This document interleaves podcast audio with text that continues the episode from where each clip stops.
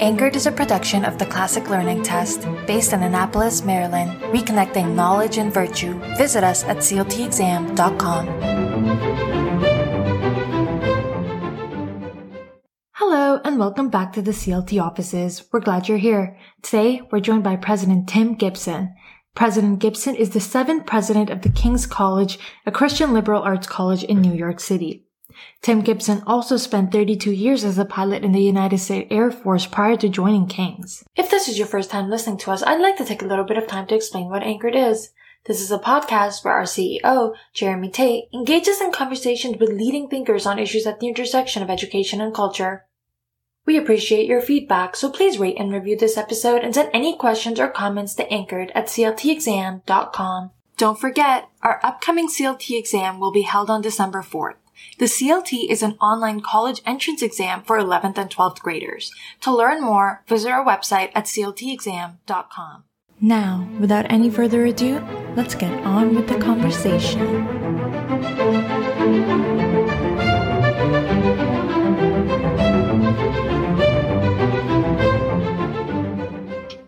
Welcome back to the Anchor Podcast, the official podcast of the Classic Learning Test. I'm here in the heart of Lower Manhattan with President of the King's College, President Tim Gibson. President Gibson, it's great to be with you today. Hey, thank you, Jeremy. I appreciate you having me on the on the podcast. So, President Gibson, you have an amazing story as a college president. Uh, your own daughter went to the King's College, had an amazing experience, but your own background was not academia; it was military, uh, which is fascinating. Tell us a bit about your journey into being a college president. Yeah, sure. Um, yeah, so as you uh, as you highlighted, uh, I spent my professional career in the United States military. So I went to the Air Force Academy for my undergraduate degree and uh, graduated there in 1988. Went off to pilot training and then was trained to fly jets for the Air Force. And I spent 32 years uh, oh. in the Air Force doing a, uh, a variety of jobs. Got to fly all types of different airplanes and and literally serve all around the world whether it was uh, flying the aircraft that I was trained for or deploying in support of operations uh, anywhere mm. around the globe. Um, one of the things I, I turned out to love about my career, although I wouldn't have necessarily anticipated it, is although I was trained as a pilot, I never commanded a flying unit. All okay. of my command responsibilities were always on the support side of the Air Force okay. uh, which turned out to be uh, a, a, very enriching way to understand what it actually takes to keep a mission moving. Hmm. Um, It's not just about the airplane. Somebody's got to fix those airplanes, fuel those airplanes, load those airplanes. You know all the things that go alongside. Uh, take care of the runways and make sure that there's health care and, and whatnot for the crews. And so it turned out to be a fascinating career. It was wow. it was really fun but uh, toward oh let's see the time when my oldest daughter was probably 15 or 16 years old uh, we were stationed in colorado springs. I was the the installation commander for the air force academy at that time which was great because it was my alma mater and we love colorado and yeah. uh, as a family it was just a, a, a great assignment. But uh, she came to me and said you know dad i've been looking at colleges there's this particular college mm-hmm. in New York City called the King's College, and I'm really interested. So, you know, can we go visit? And uh, and so kind of looked a little bit at the at the online footprint at that time and said, sure, we'll go visit. And I can recall uh, telling my wife, uh, "Don't worry, um, I, you know, I, am not very comfortable with this whole New York City idea either. That was my first assumption. It yeah. was mistaken, as it turns mm-hmm. out, which you'll discover here in a second. I said, uh, "We'll go visit. We'll we'll figure out whatever reason it is that Jessica should not attend, and uh, it's going to be fine. She'll look at other schools, and and you and I will be more comfortable." right? But what I didn't know at that time, and my wife didn't admit to me until later, is that she and Jessica on a previous trip to the Northeast had actually visited the campus, and Jess was already in love with it, mm. and my wife was kind of on board. So this oh, was wow. just a matter of yeah, how do we convince Dad? Okay. And so, sure enough, we came and visited in 2011, and uh, I can recall being pleasantly surprised by a few things. Okay. Um, first, I hadn't visited New York City mm. since the early 90s, and yeah New York City in 2011 was not the New York City of the Hmm. early 90s at all. The city was had just really come to a much more vibrant and um, and uh, enthusiastic place, even Yeah. around Times Square that had such a terrible reputation from back in the day Hmm. was much safer, much improved. You know, so I thought, huh, that's that's not so bad. And at this time, uh, the King's College campus was three floors of the Empire State Building. Wow. And of course, the Empire State Building is a pretty iconic location. And Yeah. so I was, you know, I was pretty impressed with that, but not really blown away.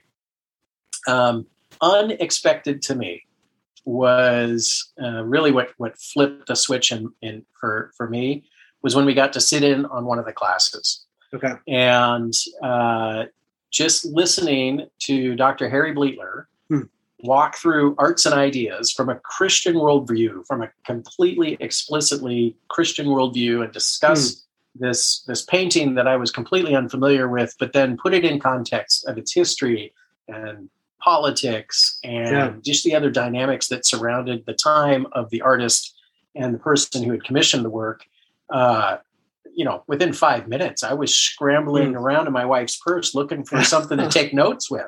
Yeah. And uh, I would have never anticipated that. And so I can recall walking out of that classroom and turning around over my shoulder to my daughter and saying, I don't care if you get to come to King's. I'd like to come to King's. I didn't realize God was going to take that Wow. quite so literally. yeah. Yeah. Um, but uh, sure enough, Jessica did end up coming to King's in 2012. Okay. It's the same time frame that we moved down, uh, moved the campus down to the uh, to the financial district. Um, by my daughter's sophomore year, I had been reassigned to the Pentagon, so I was down in D.C. Okay. And then by her junior year, I was assigned uh, to a base in New Jersey. And so for the three years of Jessica's four that we were on the East Coast, my wife and I volunteered at the school Okay. and we would come up on weekends and we'd be here for to talk to uh, parents of, of prospective students and Hmm. and typically it would it would go something like you know we don't work here but we have a daughter who goes to school here so if you have any question as a parent you know what that's like Hmm. you know we, we'd be happy to try and answer that but in the course of that then we got to know the staff the faculty we got to know the city a little bit better. And eventually, my predecessor reached out to me and, and asked what I was thinking about doing after the Air Force. And uh, had I ever considered higher education?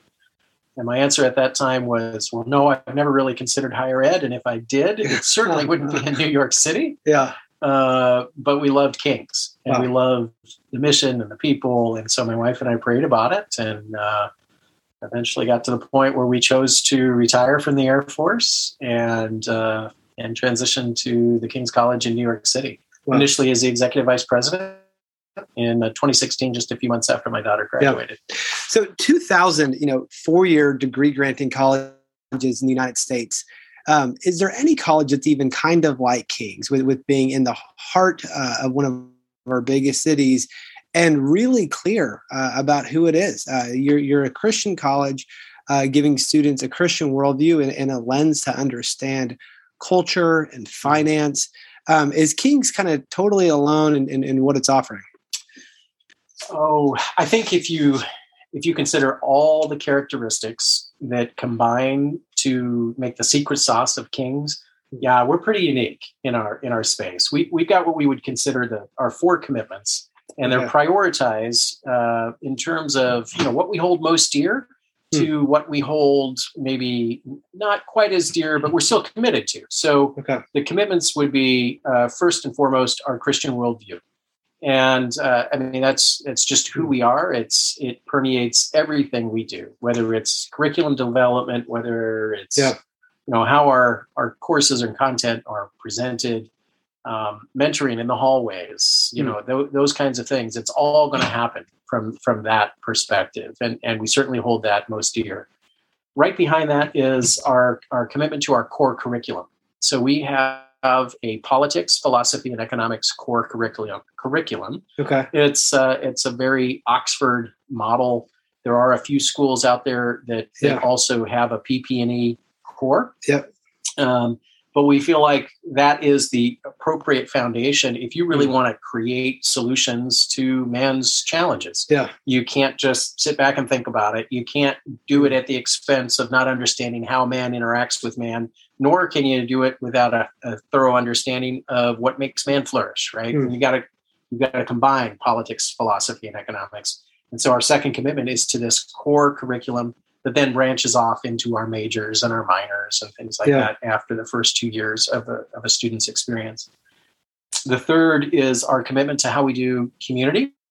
Okay. Um, and that, that goes uh, for internally to the college. Um, we don't have a Greek system. We, we have, again, more of an Oxford model house system.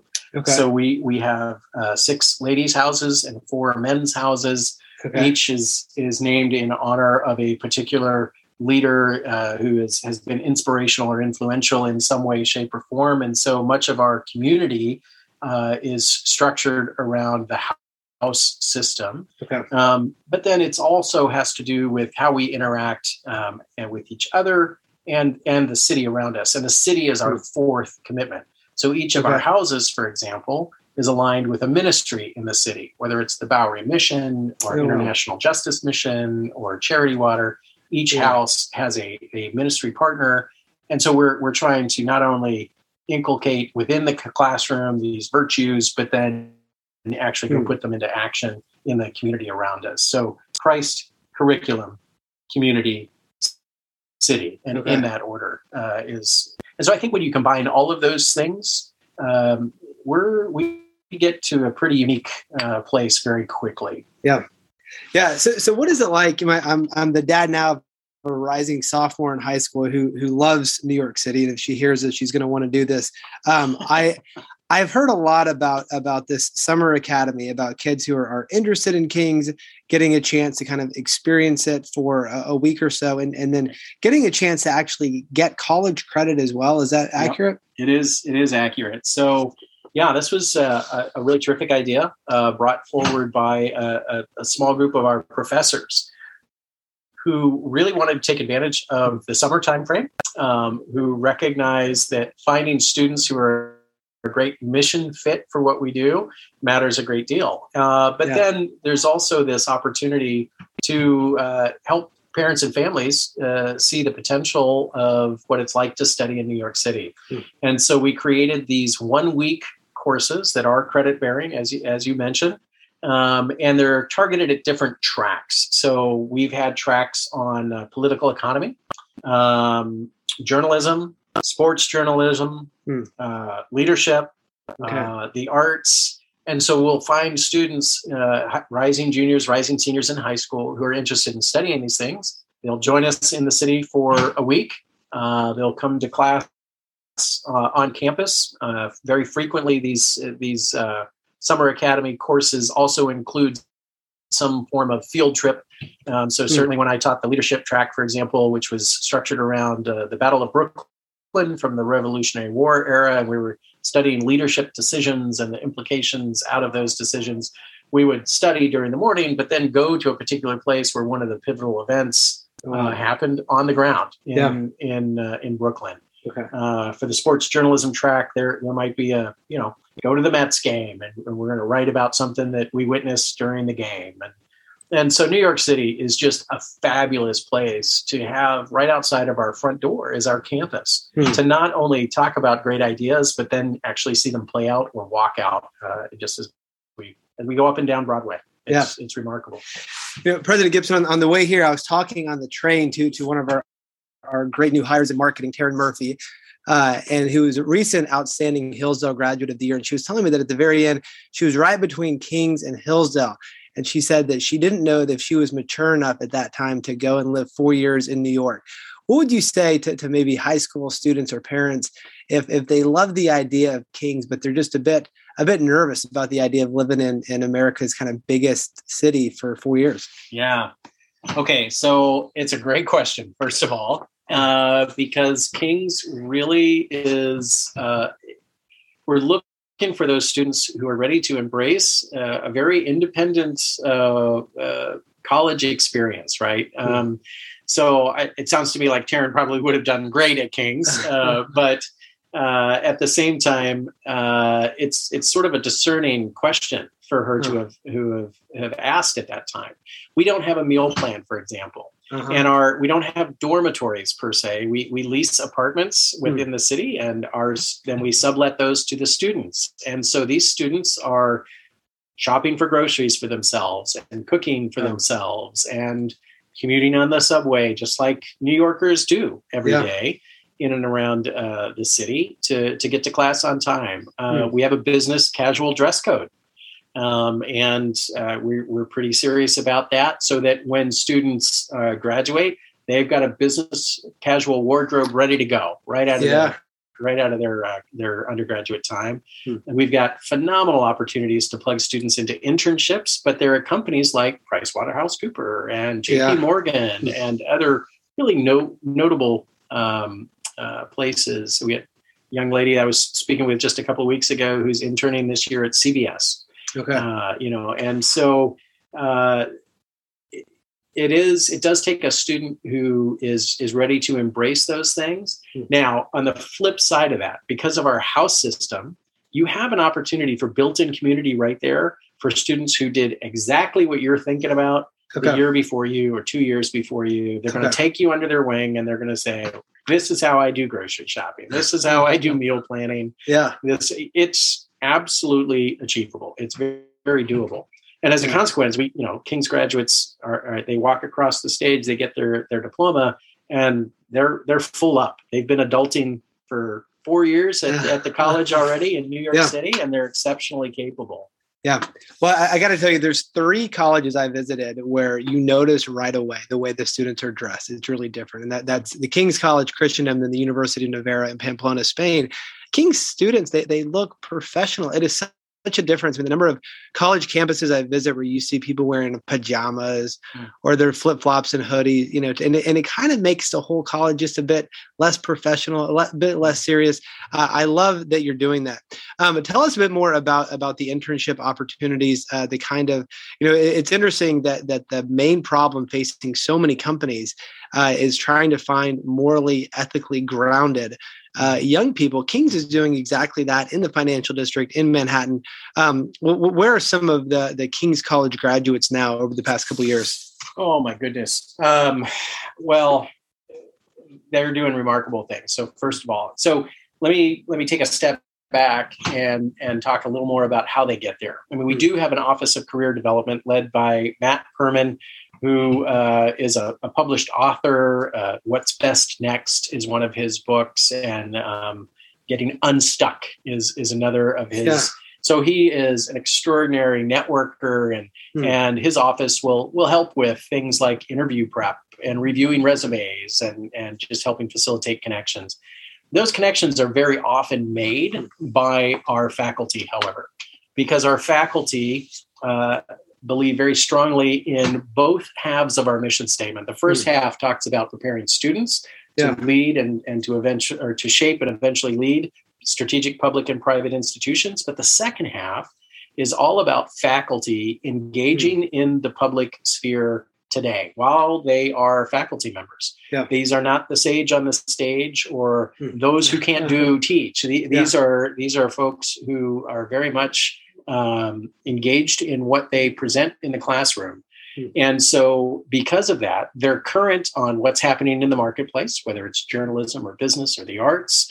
Um, and they know the people that are making the hiring decisions. They, they have a sense of what internship opportunities might be uh, available already or should be available if the company only thought that, hey, you should create an internship for that. Yeah.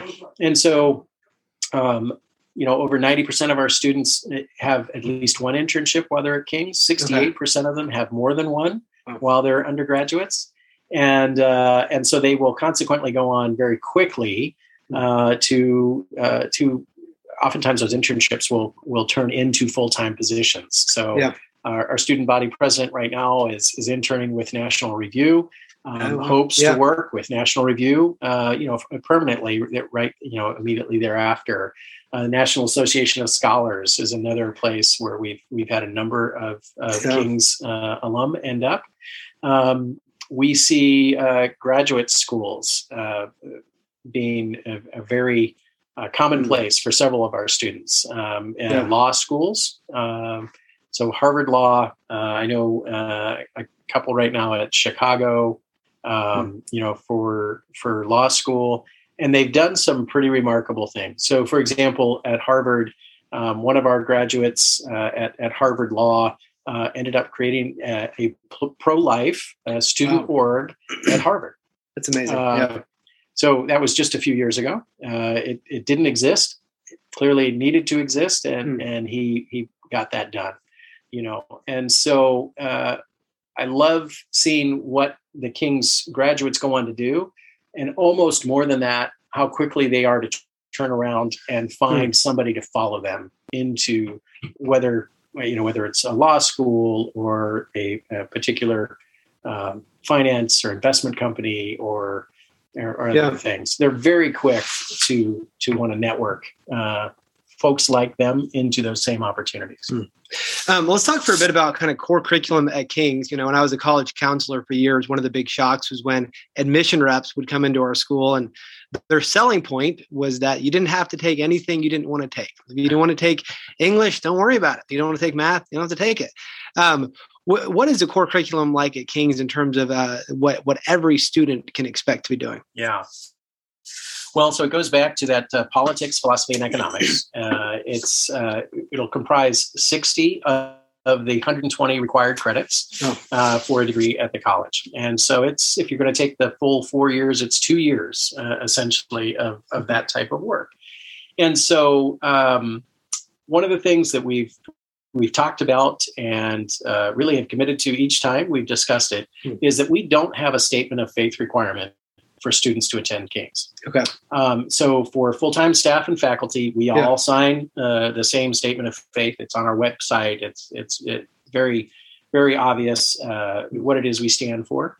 Okay. Uh, but for our students, we have an open admissions policy when it comes to matters of faith, and so we will have students that are Protestant. We have students who are Catholic, students who are uh, Muslim. Okay. We have students who are who um, you know have no particular faith affiliation that they'll Yeah. that they'll identify, and in in every case, those students uh, still have to take the same core curriculum, and so it will it will consist of of four uh, Bible related classes, for example. So Christianity and society will be one of the required classes that every student at King's takes. Okay. Um, the other courses are, are going to be those that you would you know, expect in terms of maybe uh, American political thought and practice. Hmm. Um, trying to think what some of the of the more uh, uh, microeconomics, macroeconomics. You know, so you're going Yeah. to get a smattering across the way of the politics, philosophy, and economics core curriculum. And again, Hmm.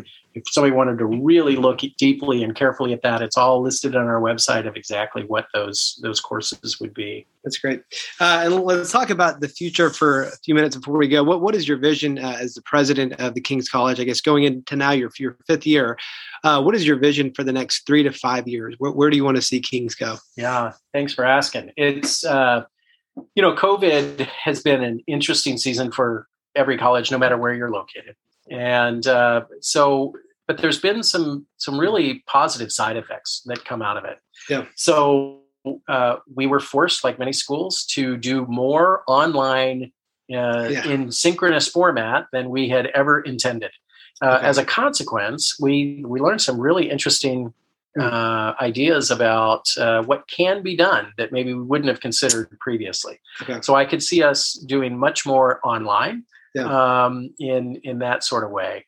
We've had uh, real success in recruiting terrific mission fit students. If Yeah. you were a student who came to King's College it, last year during the you know really when COVID was was as as prominent as it was, you were doing it with malice and forethought. you, you really wanted to be here and plugged in Okay. to what it is the King's College stands for and does, and consequently, um, we see that in our fall to fall retention numbers right now. So Yeah. more of these terrific mission fit students is exactly what we're trying to do. We Yeah. we can nearly double in our current physical space here on this campus the the number of students we've that we've got Hmm. Yeah. capacity to uh, to teach, and Oh. so I am eager to uh, to maximize that.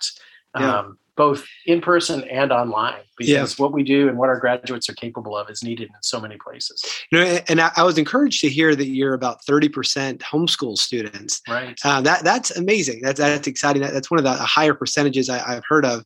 Um, and so homeschool students, parents uh, listening to this to King's College uh, is a great place. And how, how do they do? Uh, how do your homeschool students do on campus? Oh, you know, typically pretty well. So uh, just uh, you know full transparency the gibson family has homeschooled all three of our kids all the way through oh wow okay uh, so our, yeah. our oldest came to kings our our number two went to the air force academy and, and okay. number three is is a rising high school senior okay. right now yeah um, and so yeah our, our daughter came to kings uh, did did very well went on to graduate school and communicated that she felt exceptionally well prepared to be there okay. Uh, which was great because uh, it was Columbia, and it's you know it's pretty wow. yeah pretty okay. uh, well respected program, and for good reason. Yeah, um, and so uh, yeah, we we see King's uh, students who are who are homeschooled being able to to fit very quickly. Um, make deep connections that in many cases will be lifelong and will go well beyond just graduation. Yeah, it's fantastic. Uh, final question. So we always end the Anchor podcast uh, talking about books, and so mm-hmm. I'm interested for your answer with with your unique background in the military, and so you know, professionally, personally, maybe a, a book that you come back to and reread, you know, every year, every couple years. Uh, mm. What what stands out to you? Well, when I am uh, when I am talking with uh, with our student leaders in particular, that tends to be the mm. the group that I get to spend the most amount of time with, and they ask me for the one book. If if I was just going to be able to scope it to, yeah. to one recommendation, um, I would I, I will typically point them to uh, Stephen Covey's Seven Habits of Highly Effective People. Oh, okay. The the notions of of self governance okay. and the ideas of, of private victories and hmm. more public victories. Things like seek first to understand and then be understood, hmm. uh, which is one of Covey's um, habits, for example.